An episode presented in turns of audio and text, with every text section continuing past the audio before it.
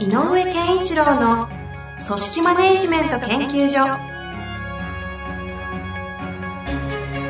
組織が一体となりゴールを達成する究極の快感。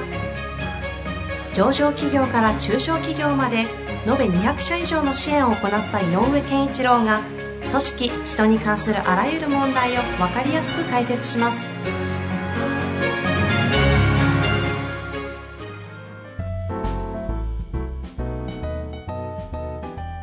こんにちは、遠藤和樹です。井上健一郎の組織マネジメント研究所。井上先生、本日もよろしくお願いいたします。よろしくお願いします。さあ、で、井上先生、焼けましたね。まあ、ちょっとね、ゴルフですね。ゴルフ。ゴルフですねゴルフも行ったけどね、あの、草むしりとかもしたので。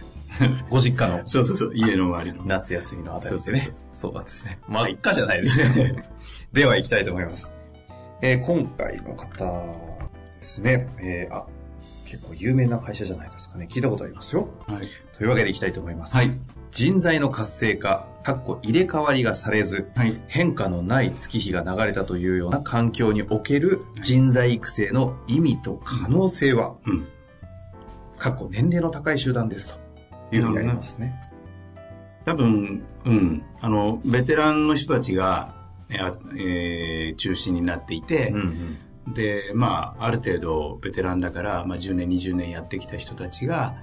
えーと、まあ、無難なと言ったらいいのかな。そうですねあの仕事をこなして、で、それでちゃんと事業としても成立してるっていうので、えっ、と、まあ、あまり変化のない日々がっていうことなんでしょうね。うんだから、こう、きっと、なんか安定的な仕事なんじゃないんでしょうか。うん多分業種業態的に。で、えーまあ、リスキーだとか、からなんか新たなるものがう生む、生む必要もそんなにない環境。であったっていうことなんでしょうね。だからその中でえー人材育成って言ってもなぁと、うん。それってなんか意味あんのかなとか、うん。とかそれやって何か変われるのかなとかっていうことだと思うので、うん。えっ、と、あの、組織なので、うんまあ、人材育成っていうのは、えーと非常に大きなテーマではあるけど、何のために人材育成するかっていうと、組織、会社が、えービジネスを展開していって、えー世の中に価値を提供する。うん。うん。何かの形でう、んそれぞれの会社が作ったもので価値を提供するっていうことで成り立つ。はい。もちろん利益も上げて。えっていうために、えーは人が動かなきゃいけないので、えーちゃんと動ける人を育てましょうと。うん。いうのが人材育成の基本の考え方だから、えうん。えっ、と、ここで言う、あの、まずその、人が構成している人々が、えー会社の目的、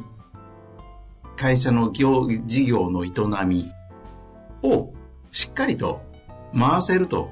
いう状況にあるんであれば、うんうん。えっ、と、ある意味の初期の育成は終了してると考えても別に悪くないのね。ううん。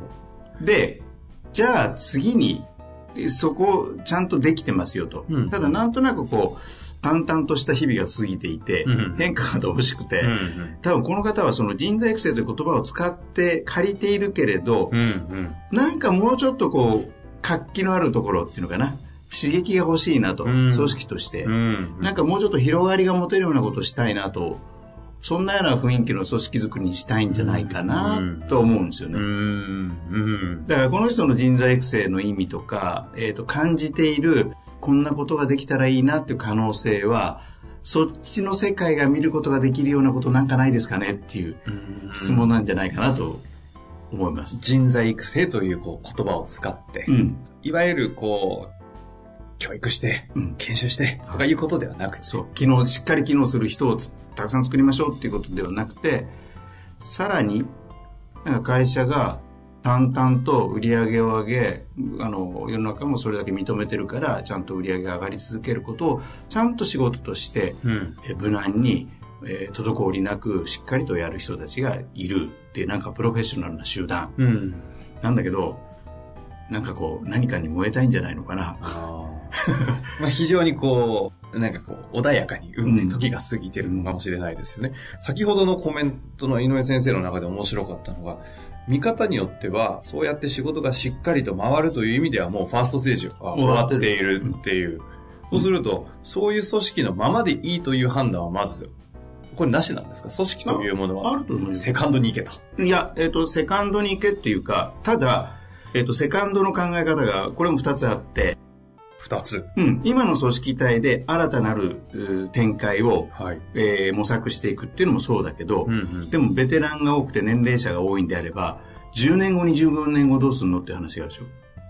そうですね。うん。ということは、あの、純粋な人、あの、えっ、と、一般論でいう人材育成、ちゃんと機能する人たちを作るっていうステージがやっぱり必要なの。うんうん。次世代の。うんなんか、それはに、にどうするかっていうテーマもあると。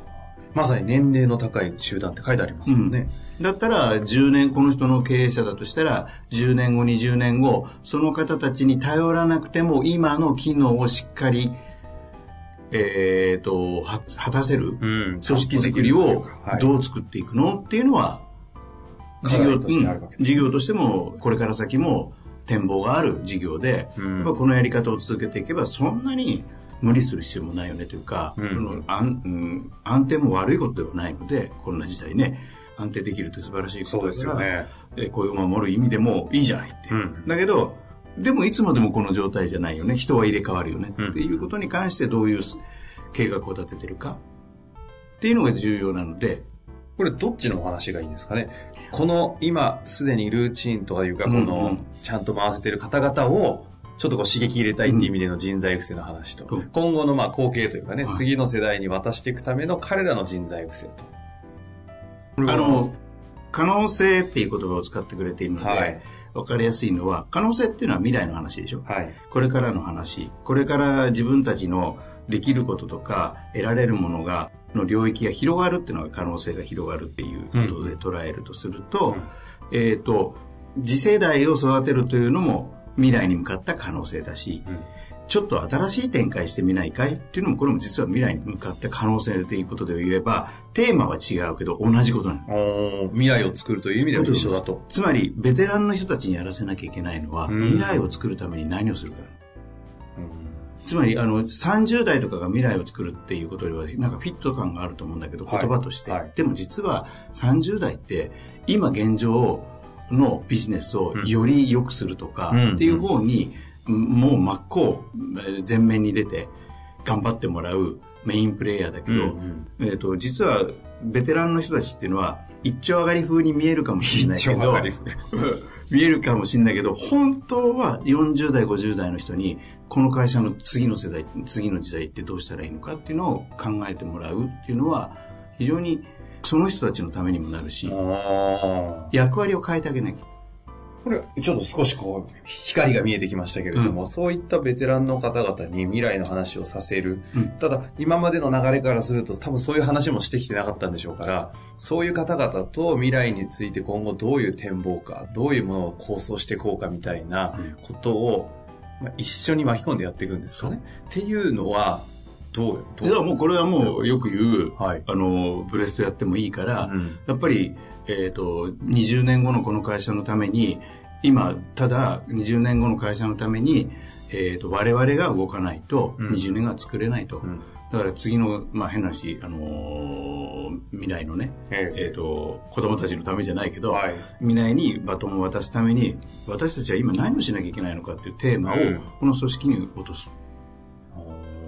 もしくはもう一個は、自分たちの未来のために、うん、うん。まだ何かでやり残してないか。どっちでもいいと。すごいちょっと足を引っ張るような質問になるんですけど、そういうことすらもなんかこう昔のままこう、なんていうの、こうのほほんとしてきた職場に、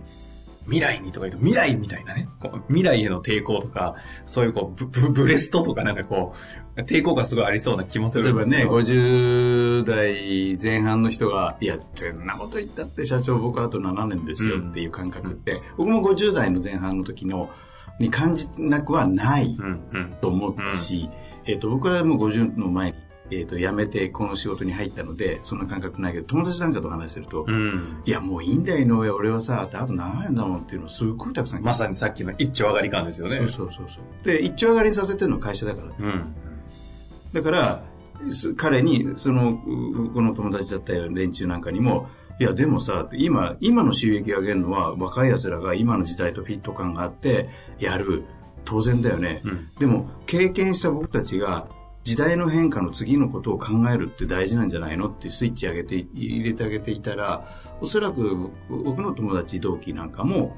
もっと燃えてうん。そのテーマだに絞って、変な話おいお前のところで売り上げいくら上げろよっていうことではなくてうんうん。次のために何かを残せと言われた方が燃えるよね。で給料は下がったとしても、うん。そのテーマが君たちの課題だって言われた方が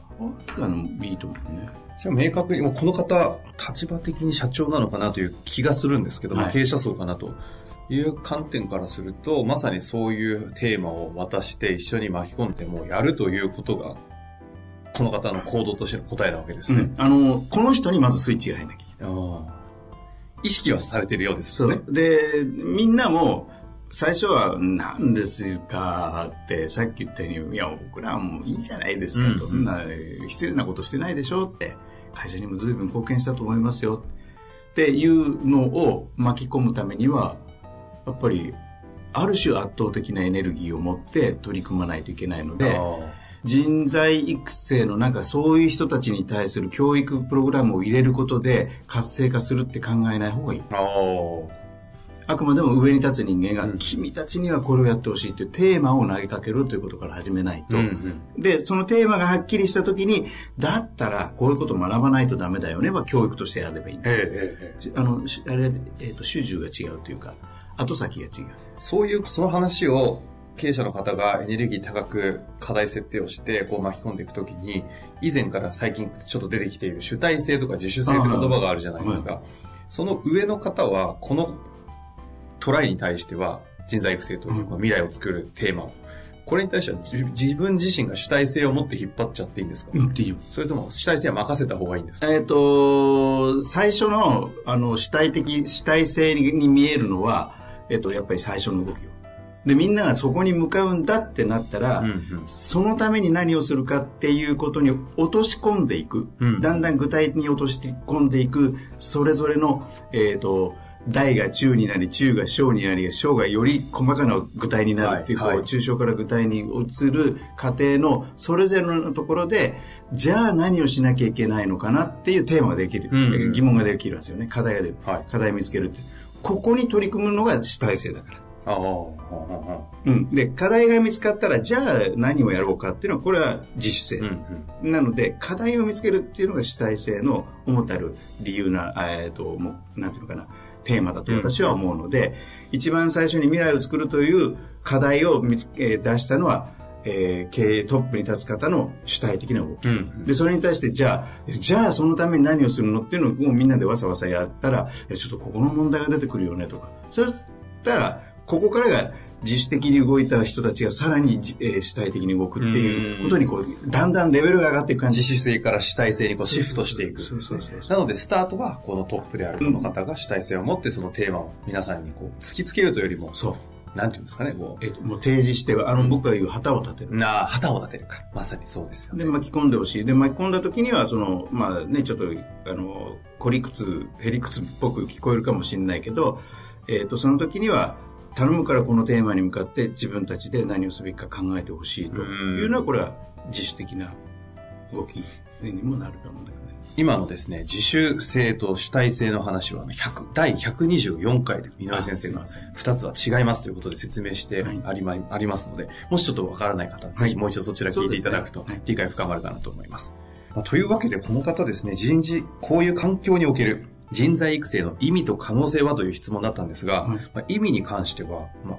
あるないでありますし、うん。その意味というのは、その未来を作っていくということを意味意味にして、人材育成というのをテーマにやっていくといいよねという話でしたよね。で、なおかつ、何かというと、その、その後にある可能性。うんうん。この会社の未来の可能性っていうことをどう広げるかっていうのが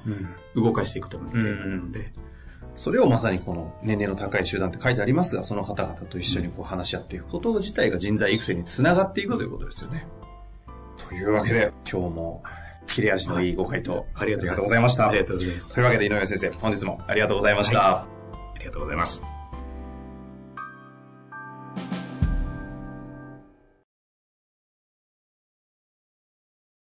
本日の番組はいかがでしたか？番組では井上健一郎への質問を受け付けております。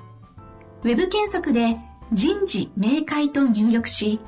検索結果に出てくるオフィシャルウェブサイトにアクセス。その中のポッドキャストのバナーから質問フォームにご入力ください。また、オフィシャルウェブサイトでは無料メルマガや無料動画も配信中です。ぜひ遊びに来てくださいね。